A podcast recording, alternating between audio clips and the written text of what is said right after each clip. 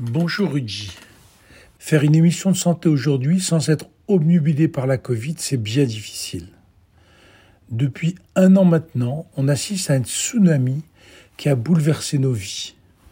Aujourd'hui, je voudrais vous parler de la véritable course qui se déroule sous nos yeux, mais pour laquelle nous sommes aussi acteurs.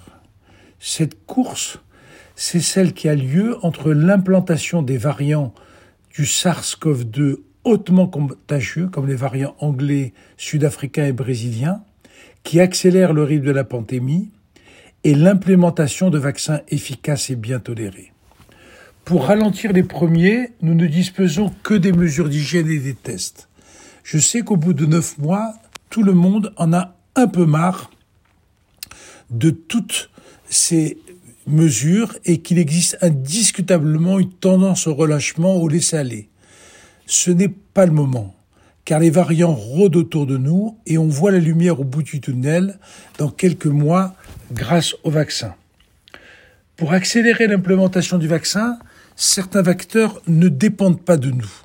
La disponibilité des doses, la logistique catastrophique en France, d'autres dépendent de nous. C'est de lutter contre l'hésitation vaccinale tellement implantée en France, y compris dans notre communauté.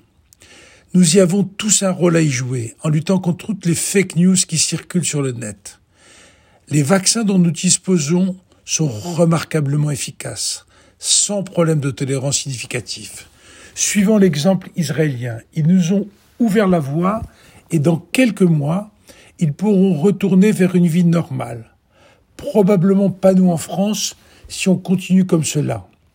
L'idée de passeport vaccinal va de toute façon s'imposer à nous pour voyager, pour travailler, et il faudra vraiment qu'on y adhère.